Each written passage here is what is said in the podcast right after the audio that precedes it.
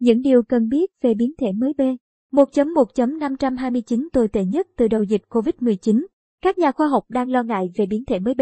1.1.529 tồi tệ nhất chứa nhiều đột biến liên quan đến việc tăng khả năng né tránh hệ miễn dịch và có thể làm giảm hiệu quả của vaccine. Vì sao biến thể mới B 1.1.529 đáng lo ngại?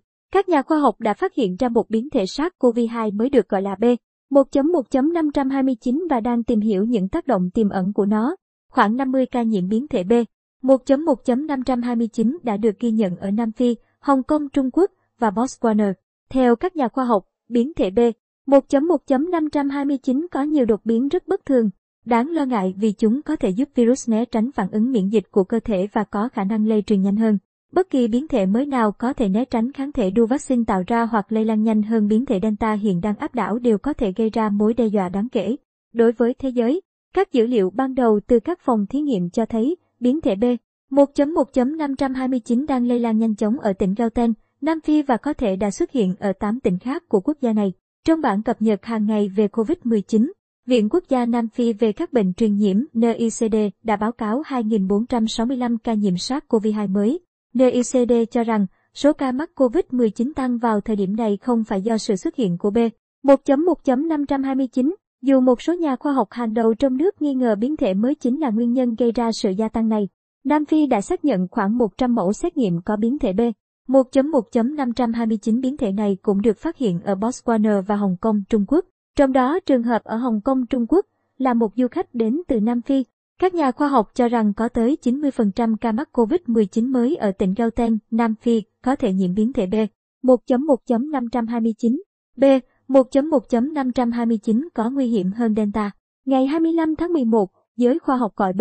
1.1.529 là biến thể tồi tệ nhất kể từ khi đại dịch COVID-19 bùng phát. B.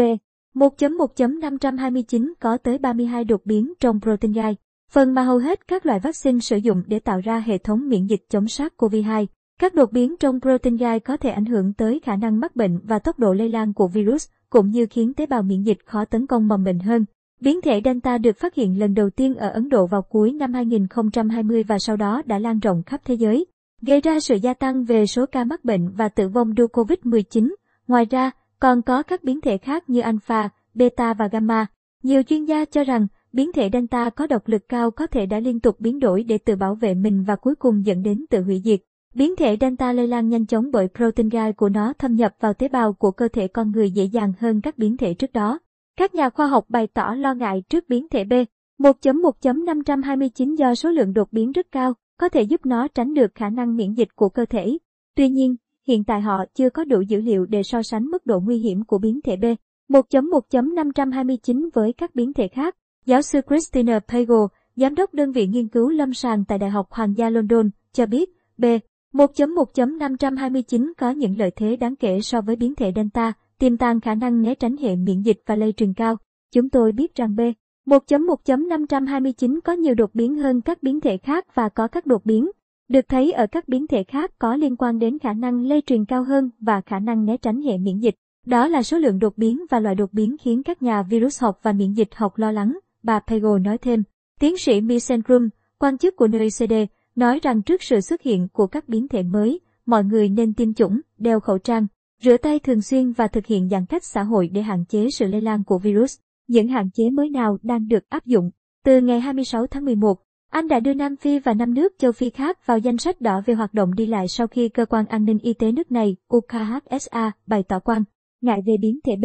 1.1.529 lệnh cấm cũng sẽ bao gồm các chuyến bay từ Namibia, Lesotho, Botswana, Eswatini và Zimbabwe.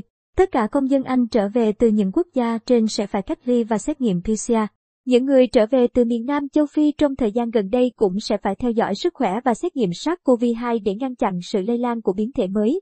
Israel cũng thông báo đưa một loạt quốc gia ở miền Nam châu Phi vào diện cảnh báo đỏ liên quan đến dịch COVID-19, bao gồm Nam Phi, Lesotho, Botswana, Zimbabwe, Mozambique, Namibia và Eswatini. Theo đó, những người nước ngoài đến từ bảy quốc gia này sẽ không được phép nhập cảnh vào Israel.